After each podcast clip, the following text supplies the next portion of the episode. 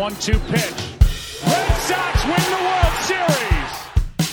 This time Manning going deep for Beckham Jr. Did he catch it? He did! Hello there, and welcome to the inaugural episode of Between Two Gardens, the podcast where we debate the biggest sports topics of the week from both sides of the greatest city rivalry in the history of sports. In the blue corner, representing the garden that sits atop of Penn Station and all things New York City, we have Tom Arduino. What's up, Dan? How you doing? Good. And sitting over here in the red corner, representing the garden that sits on top of North Station and the 21st century sports mecca of Boston, Massachusetts. My name is Dan Emmons. That's Tom Arduino. And let's get started. Tom, how are we doing this week? I'm doing well. I feel like I'm about to go 9 rounds with a Boston fan right now. It sounds like we're getting ready for a boxing match. I love it. Man. That's one thing me and Tom were kind of talking when we were putting this podcast together. We definitely want it to have undisputed first take type flavor. Like, hopefully we get into the trenches a little bit here, but the dueling perspective, I think, is what's going to carry us furthest here. Absolutely. Yeah. All right. So, let's see. Before we get into our first topics here, how we feeling about the New York sports world in general compared to like an average week this week, Tom? This week, pretty good. Kind of same old. Mm-hmm. I think, kind of status quo right now. Yep. I mean, it is kind of a quiet time. We're recording this. It's about 2 weeks post Super Bowl. Baseball free agency is kind of just, baseball trades are kind of just starting to pick up a little bit. It's weird. We're kind of in a lull with things. You know, it's like still like mid-season NBA, football's over, hockey's still in mid-season, baseball hasn't started yet. So it's very much in that like weird in between stages of like kind of like a twilight zone of sports where it happens every year and where it's kind of just like a lull before like, you know, March Madness starts and then everything picks up. Yeah. And then what do we got? Like 2-3 weeks till pitchers and catchers at this point? Something like that, which is actually kind of crazy. I can't believe baseball's already here, but I know. I'm pumped. It's wild. Yeah, me too. But while we're in this mid-February world, Tom Brady just appeared in his 10th Super Bowl. We're still kind of reeling from the end of the NFL season. So that's going to be our first topic here. Mm-hmm.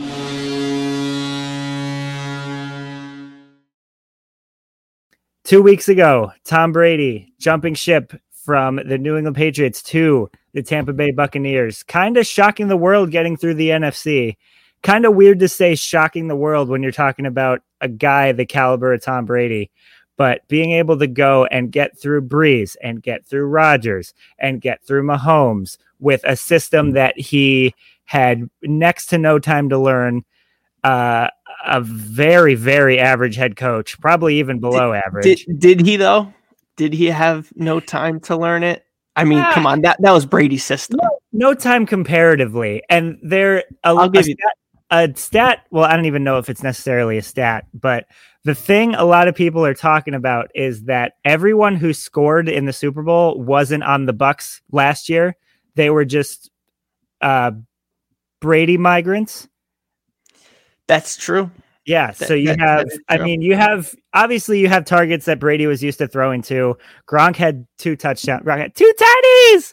Yeah, I mean, come on. How did you not see that coming? Like Brady to Gronk in the Super Bowl? Of course that's going to happen. That's true. Well, honestly, in terms of seeing it coming, Brady and Gronk they've been in sync, but they haven't been lighting it up the way vintage Brady and Gronk have. Like, I think that's Gronk was held to, I don't think Gronk had that many catches this year.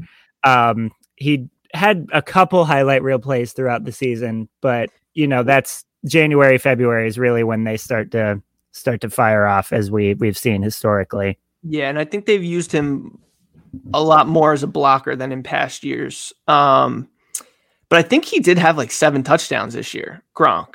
Yeah, I could be wrong. Yeah, and this it's largely because too this is like the first season since like maybe year 2 that he's played a full season. Mm-hmm. So yeah, man, my first Patriot game that I went to in person was 2013 against the Browns, which was an unbelievable game. The Pats scored 2 touchdowns in the last 2 minutes to win by 1. But I also watched Gronk's ACL leave this earth and cost us another run at a Super Bowl with my own eyes, my first time at Gillette Stadium. So I'm definitely no stranger to the Gronk injury life. Welcome to Gillette. Yeah, man. Yeah, that was an unreal game, though. Like, if that's a real unsung game of the dynasty. It was just in the middle of the season. It didn't mean too much, but the Pats were down 14. They were getting absolutely lit up by Josh Gordon when he was in his Browns prime. Like, he put up, I think he put up 150 yards on us that day. We had no answers for him. The Browns should have cruised to that win, even with they had Jason Campbell under center at that time, and they were still absolutely going to town on us. And then Tom throws a touchdown, and then Gostowski lays down, to this day, the best onside kick I've ever seen.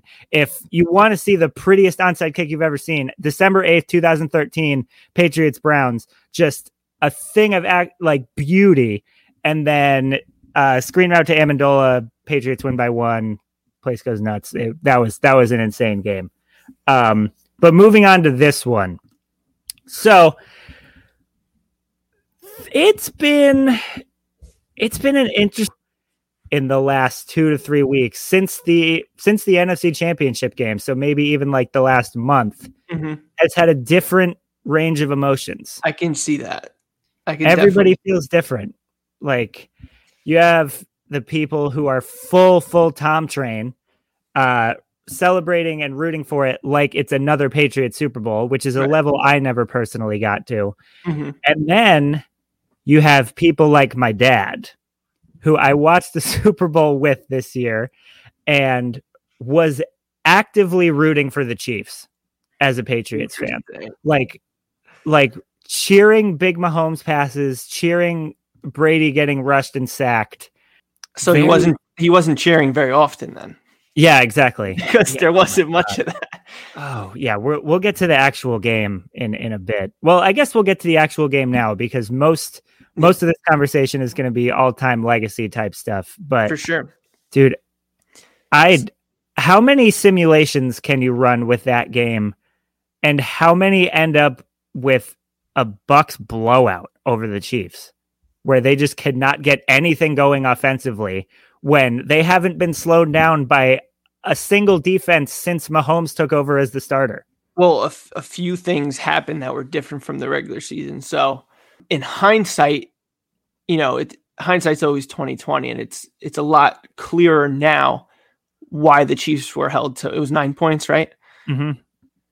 It didn't go to the end zone. A few things. So I believe Kansas City was missing 2 linemen. Yep, they were missing linemen. 2 off their offensive line. Yeah, they couldn't protect Mahomes at all mm-hmm. night.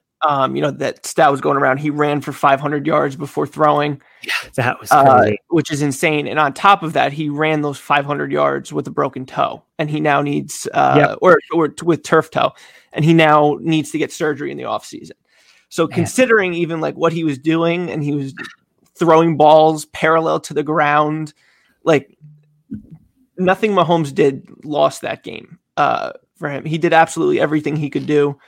I think what it came down to is that Kansas City just could not block for him. Mm-hmm. And definitely got to give credit to the Buccaneers defense. They played out of their minds and really stifled that offense.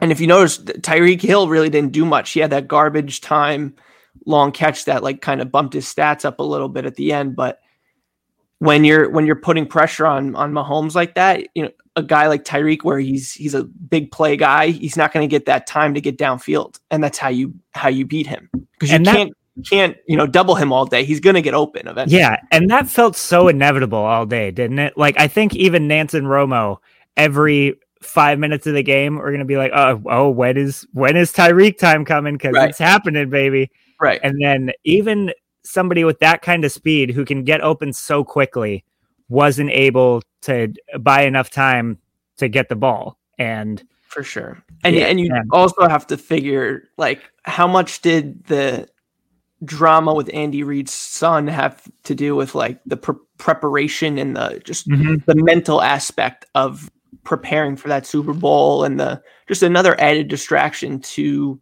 the team and the organization at that time, you know, that factors in as well. And then you're going up against an all-time great who's does it better than anyone has ever done it before.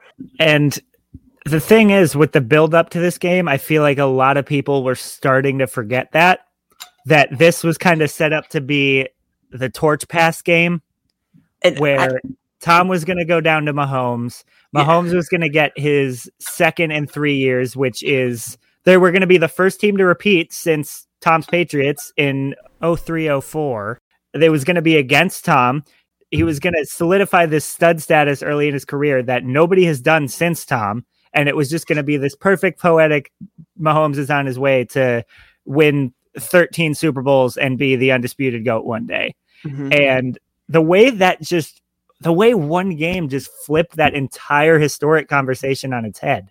Like, there was one thing Romo said towards the end of the game that I texted to almost everybody I talk football with that Romo said, which was Mahomes has to win 8 now because Brady has him head to head. Right. So if Mahomes pulls this game out, not only does he add one to his resume, he takes one off of Tom's resume and he takes over the head to head. So in realistic, you're looking at having two, only having to get 6 to take the throne over. Right. And now you're looking at having 1 and needing 7 more just to be considered for the throne. Like, it is insane. Absolutely insane. I agree. And that just speaks to the absurdity of Tom Brady's career. Going to be very hard to match or surpass, to say the least. Well, since you brought up the ridiculousness of Tom Brady's career, we are going to move on to the more historical aspect of this game that we alluded to earlier, which is talking about Tom's status as the NFL greatest of all time, and also where he stacks in terms of professional athletes all time. So I guess we'll start with the easy thing. Tom, I'll give you the 9 seconds you need to tell me whether Tom is the greatest NFL player of all time. Go ahead. So, no, I'm kidding. I mean, if you don't think Tom Brady is the greatest NFL player of all time, I don't know what you're watching. I guess you're a 40s, 50s to 60-year-old 49er fan, probably, and you still think Montana's the GOAT, which I see why, but I mean, it's just like Brady's the best. And I'm saying that as a New York fan who's despised Brady and over the years have gained the respect. Well, I've always had respect for him, but my hatred has died over the years for him.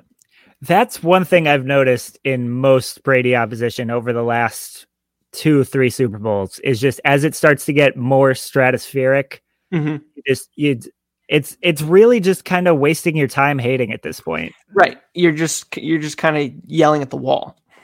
And, and nothing's happening. So Tom has come around on the NFL GOAT status. I obviously never had that in doubt. For me, he took the throne after the Seahawks game when he won his 4th and tied Montana with just the ridiculous record and stat advantage.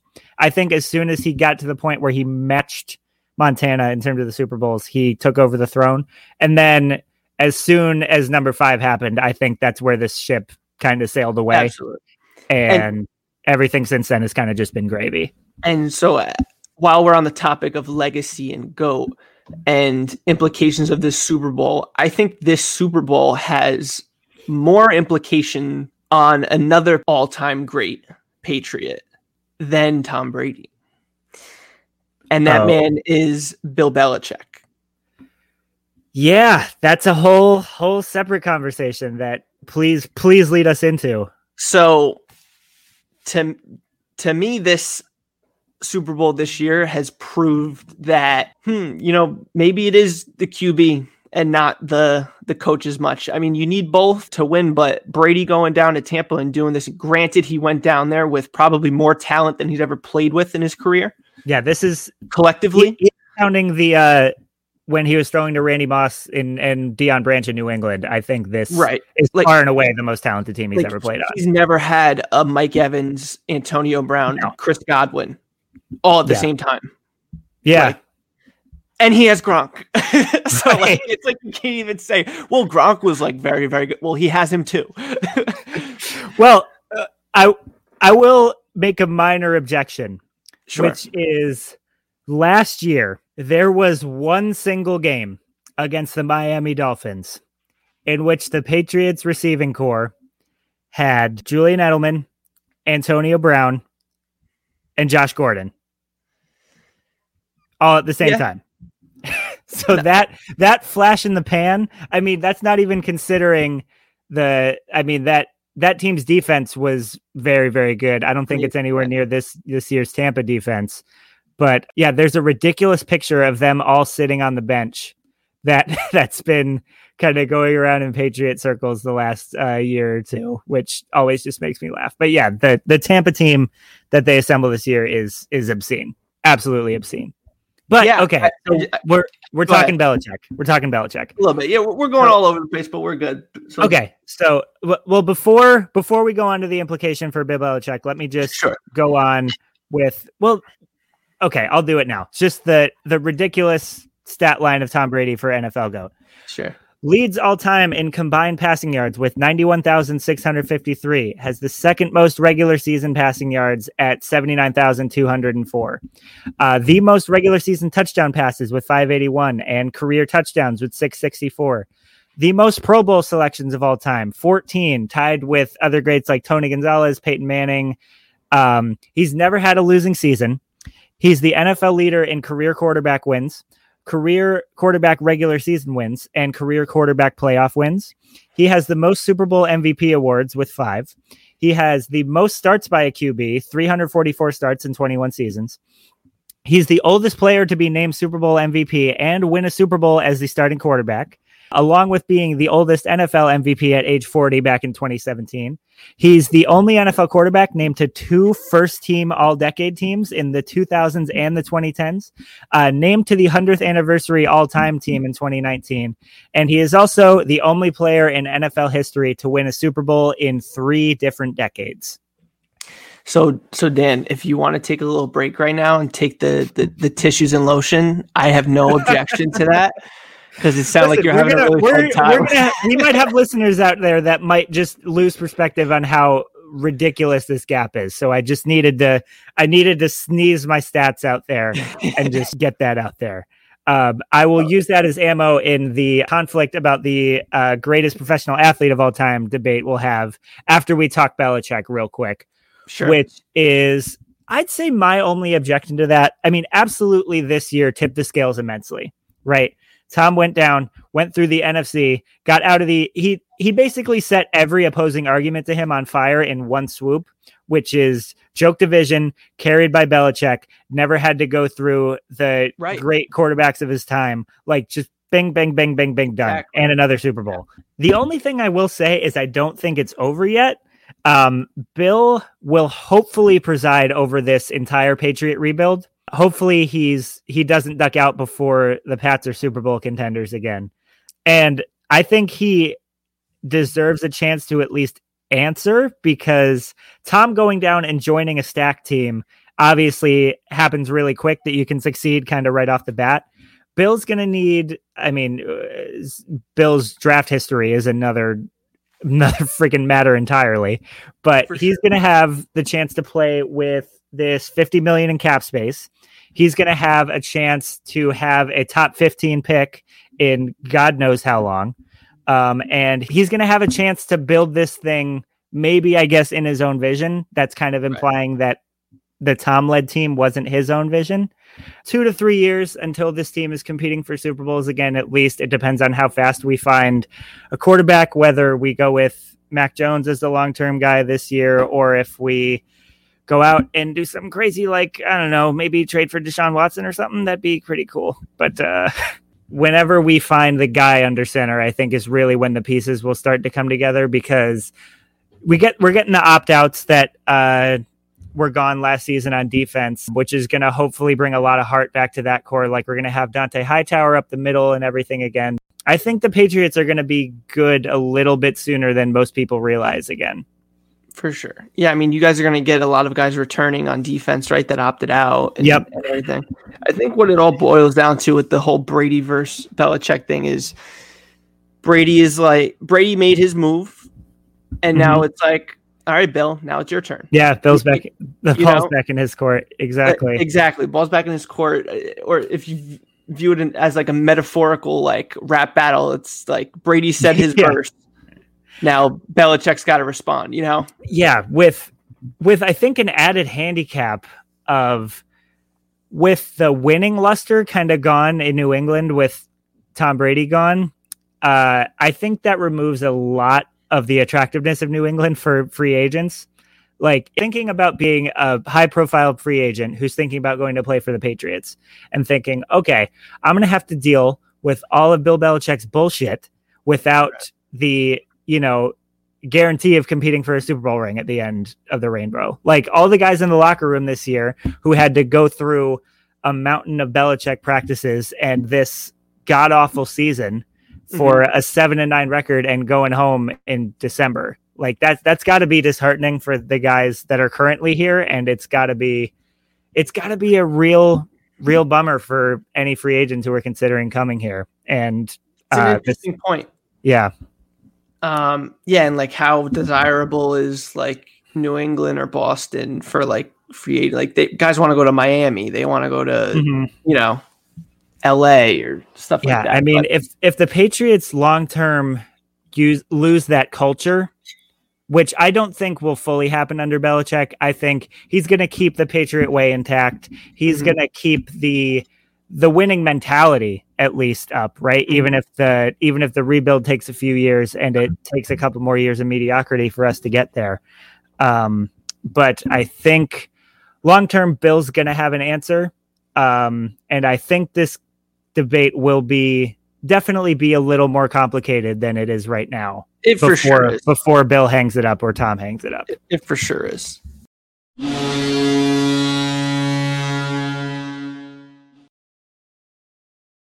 So going back to Tom now, after talking about the implication for the Patriots organization, going into the greatest athlete of all time conversation, which is one that I personally struggle with Tom Brady, because of the etymology of that question and how there isn't really a better way to put it other than the greatest athlete of all time. That makes me wary, because obviously Tom Brady is not the greatest athlete of all time. Like, his physical prowess is not. No, I mean, that's Bo Jackson. If you're going that way, in terms of raw athletic ability, it's got to be Bo Jackson. In sports or football? In sports in general, I would say Bo Jackson. Bo Jackson, multi-sport athlete at the highest level. See, I had an answer for this question as well. Just in terms of athleticism, I think it's LeBron James. Ooh, okay. I think there has never been a better all-around physical specimen in sports than LeBron. I don't think. I mean, you're not wrong. The build, the speed, the like, just what he does with that frame is insane. He's a freak. Yeah, he's a freak. I think just in any athletic competition, I think LeBron would have the upper hand in pretty much everything, unless you're going against somebody who is specialized in a certain event or something like that. But that's my take. No, absolutely. Yeah. Obviously Brady is not considered all-time athletic, but in terms of GOAT, I consider criteria for a GOAT. There's a few pieces of criteria. Obviously one is winning, right? You got to win. The other two I view as criteria for GOAT is dominance in your sport, which winning is baked into that a little bit, but it goes a little bit further, more in an individual realm. Yeah. But then also cultural relevance, I believe plays into the GOAT conversation. So for those two reasons, I do not believe Brady is the GOAT of sports, despite having 7 championships, doing it with different teams, obviously being the best at what he does in his sport. Daniel, do you believe that Tom Brady is the great? I'll go to who I think is, but I want to hear, do you believe that Tom Brady is the greatest athlete or GOAT of sports, of all sports? So I believe that Tom Brady is the best and most accomplished player of professional sports ever. Like, taking that athlete word out of there, that adds so much more. I don't think there's anybody who's been better at their sport than Tom Brady, which I think is the definition of being the greatest professional athlete of all time. Okay, I have a counter to that. Okay. Wayne Gretzky. Oh, that's a great one. I mean, I have... That's the great one. I mean, the great one. So so you're talking about... You basically summed up dominance, right? Yeah. You view him as dominant. And now I'm getting a couple crazy Gretzky stats in the back of my head. Oh, too. You're about to get it. Yeah, I'll beat you 2-1. My favorite one is you could remove every goal Gretzky ever scored and he'd still be the all-time points leader. Absolutely. That's one crazy. Of the bullets in my chambers right now. All so, right. I mean, listen, I'm not going to give you major pushback on Wayne Gretzky being the greatest. I'm a hockey guy just like you. Like, how can you? Yeah. But, I mean, he's the most dominant. I don't care what anyone says. I don't care that hockey is, not as popular as the other 3 sports. Mm-hmm. He's the most dominant athlete to ever walk this earth with his numbers. I mean, he has video game numbers. Yeah. That no one else has. He has. So let me rattle these off right now. Mm-hmm. Right. He has the record for most goals in a season with 92 goals. My God. He's first and second on that list. He's second with 87. There are 82 games in an NHL season, ladies and gentlemen. There are 82. And when he played, I believe there was less. I believe he played with 80 or fewer. Were there 80 when Gretzky played? I believe so. Or he might have just missed 2 games. I could be wrong. Oh, gotcha. So Dan, just to put this in perspective put this into a modern perspective, right? Because the game of hockey has changed. Right. Who is the greatest goal scorer that we've seen? That we've lived through? Who is, in your opinion, the greatest pure just goal scorer, nothing else, scoring goals? My brain says Ovechkin. My heart says Crosby. It's Ovi. Yeah. Pure goal scorer, it's Ovi, right? Yep. The most that Ovi has scored in a season is 65 in 2007, 2008. Mm-hmm. That's crazy. Yep. Oh, two cardinal sins of Boston sports fandom I've already exposed myself for in this podcast. 2 things you're not supposed to do as a Boston fan. You're not supposed to love LeBron and you're not supposed to love Crosby. I love LeBron and I love Crosby. Sad but true. I mean, it's hard to not respect those 2 guys. I mean, as a Ranger fan, I hate the Penguins, but like, yep. I mean, Crosby's just so good. Yeah. To continue with the Gretzky stats, he has the most assists in a season with 163. In that same season, obviously he finished first in points. In that same season, Lemieux finished second in points with 141. So he beat Lemieux on assists alone with 163. Mm-hmm. Just ridiculous. Going to career stats, he's got 894 goals, 1,963 assists.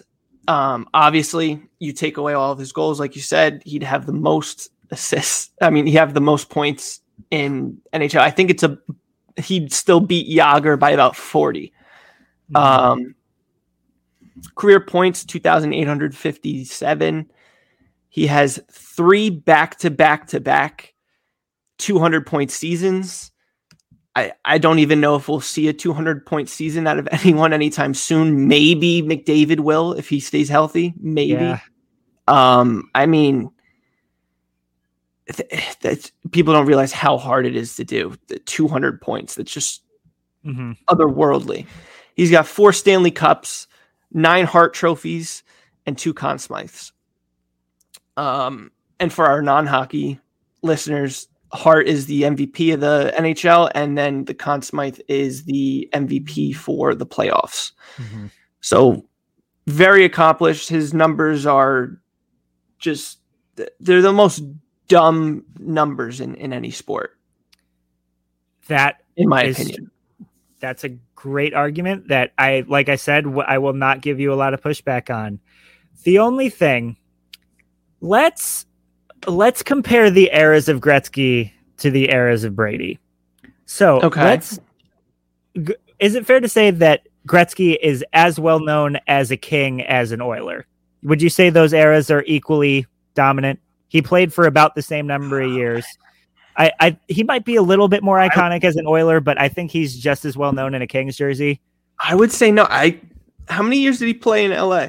He played in LA for 8 years. 8 years. He played 87-88 season through the 95-96 season.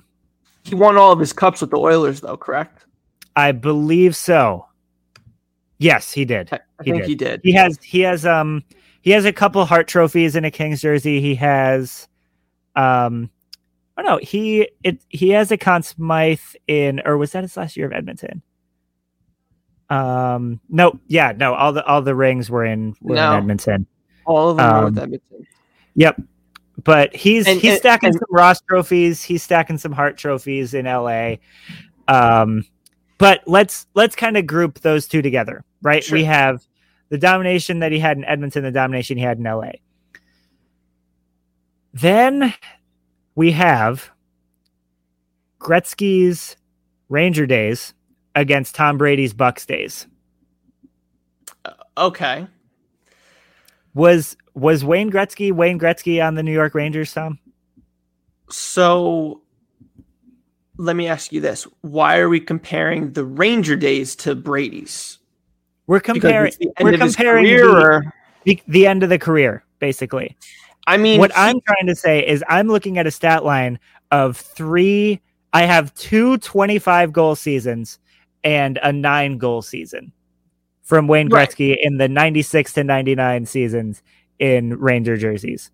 I mean, that's fair, but I mean, for Gretzky's standards, those weren't his best years, obviously, but I mean, those are still really good years. He had 90 plus points 2 of those years. And then the last season, he only played 70 games. Yeah, Tom Brady just had one of the best seasons of his career and won a Super Bowl in what is supposed to be his bonus time, where he's just supposed to be average and enjoy the game. Which is crazy. I mean, in terms of longevity, Brady is probably him and LeBron for greatest ever in longevity. Yep. I'm not taking it away from Gretzky. He played 20 seasons. I get what you're saying. But I mean, you have you got the Montana on the Chiefs. You got the Gretzky on the Rangers. No, nobody's done anything special in those little bonus land end of the career funny footnotes. No, I get you. And it's one thing too. It's interesting that we're seeing 2 guys that are goats. I'll go to LeBron and Brady here. Mm-hmm. I think we're seeing the new aged athlete and how well they take care of their body, how well they invest. It's well known that LeBron invests millions of dollars into his body, into his workouts, trainers, cooks, all that. I think we're seeing those effects now. Gretzky wasn't doing that in the 70s and 80s. They were going out partying at night after games, Yep. So we're seeing that now in athletes, and I think that's the product of it. But yeah, I mean, in terms of longevity, which you're bringing up right now, those two guys are the top, and Brady's, if not probably. I mean, it's him or LeBron. Take your pick. I wouldn't fault anyone for taking either of those guys right now. But the one thing that I would say is that I don't consider longevity as an end-all be-all for a GOAT. Definitely not. Because if we did, then Joe Thornton would be up there. I mean, Joe Thornton's great player and a Boston guy, but Bruins legend. Don't get it twisted. Exactly. I know he's doing some pretty cool things in Cali town, but so longevity, it's only a piece of the puzzle. To be a GOAT, I feel like longevity is a prereq. Yeah. You have to have the longevity, and not to take away from your point with Brady, what he's doing at this age is actually absolutely spectacular. What he's doing. It is unprecedented. It's crazy. It's insane. And then, so to move on to my other criteria for GOAT, cultural relevance, to me, that's Jordan. And if you want, say LeBron, right? Because those two guys are probably the most recognizable humans in history, maybe next to Jesus Christ, and not to compare them to Jesus, but there's not many people who don't know who Michael Jordan or LeBron James are on this earth. And just to go into what they've done with Jordan, Air Jordans, revolutionizing the sneaker industry, completely vaulting the NBA into a premier league in sports, because people don't realize before Jordan came along, Jordan and Bird and Magic, those guys, the NBA was bottom tier. I forget what finals it was, but it might've been the 1980 finals or something like that was on tape delay. Oh, wow. Or something like that. I could be wrong with that year, but people don't realize is the NBA wasn't that big of a deal until these guys came along. So they completely revolutionized the sport. The Celtics won 8 championships and just nobody gave a shit. Basically, that's how minor league the NBA was. No, absolutely. So that's greatness when you can change a sport. To give another example, Curry gets a lot of credit for revolutionizing the game. Yeah, for modern sports. So he gets that next secondary tier GOAT status because he changed the game, the way the game was played, just like how Allen Iverson did it when we were younger in the early 2000s.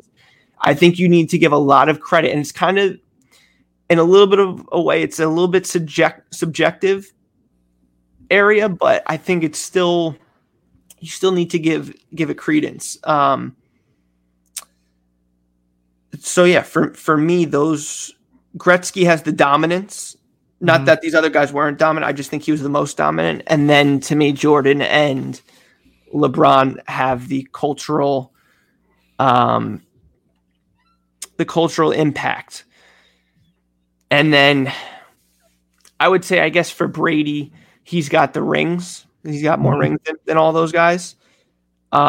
I just wouldn't consider rings as the end-all be-all, because if we did, then we would consider Yogi Berra, we'd consider Bill Russell the greatest players of all time.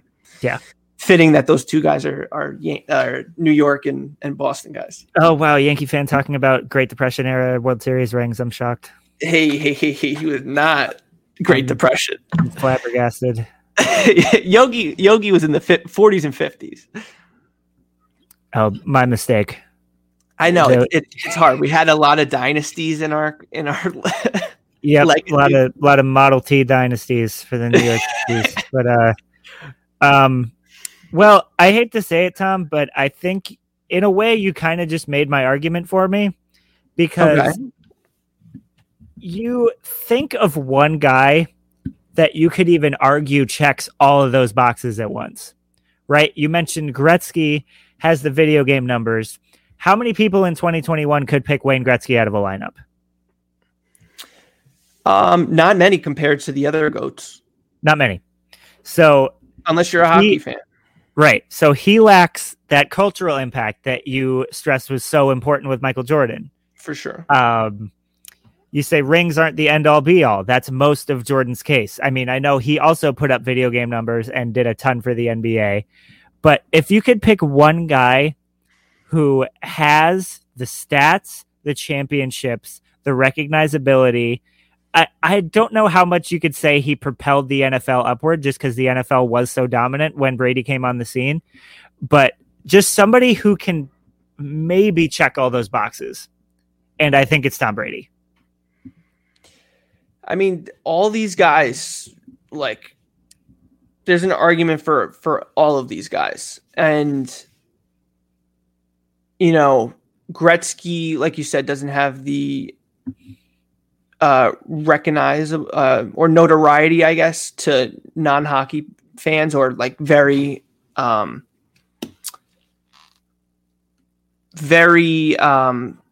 can't think of the word, but just big sports fans in general, you know.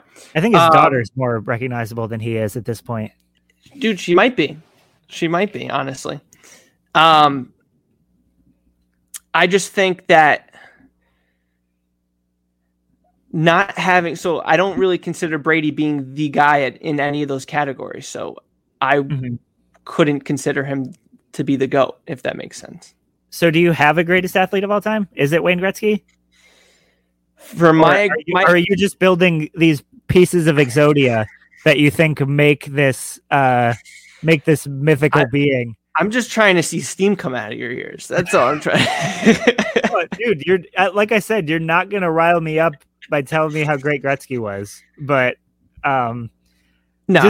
if you had to give it to one person, I don't think there's a more complete case than Brady. And honestly, well, we could keep doing this all night. Like, of course. Yeah. I can't say that you're wrong because, like, honestly, like these types of conversations they're so subjective when it comes down to it. And yeah, honestly, at the end of the day, I just view like, you know what, all these guys are great. They're so good. Yeah. Like the Jordan MJ, the LeBron MJ debates to me are the dumbest debates in sports. It's like, dude, they're both amazing. Right. Like, just enjoy them. Like, right. But if I had to choose, I would say it's the LeBron or MJ guy for greatest of all time. Because right.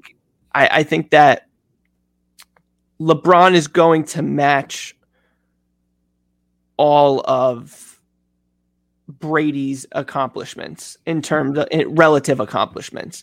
Yeah. I think he's probably going to win another ring or two. He's still playing at his prime, just like Brady.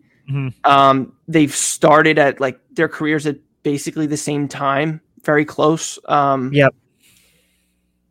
It's almost gonna be like, who's gonna like duck out first? It's gonna be like a game of chicken almost. Yeah. Like who's gonna bow out first? Who, you know? But I mean, they're just all great. And at the end of the day, I think that's where it comes down to. It was just a nice little intellectual sports debate here. Yeah.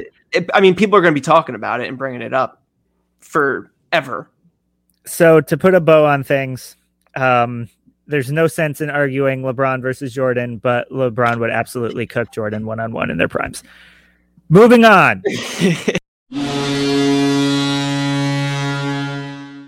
For now, I think it's about time to put a cap on episode 1 of Between Two Gardens. Tom, thank you as always for joining me and the listeners. Thank you for listening. If you enjoyed today's conversation, please give us a like, give us a rating on iTunes. Always helps us out. And thank you for tuning in. We'll see you very soon. Later, guys. Here comes a 1-2 pitch.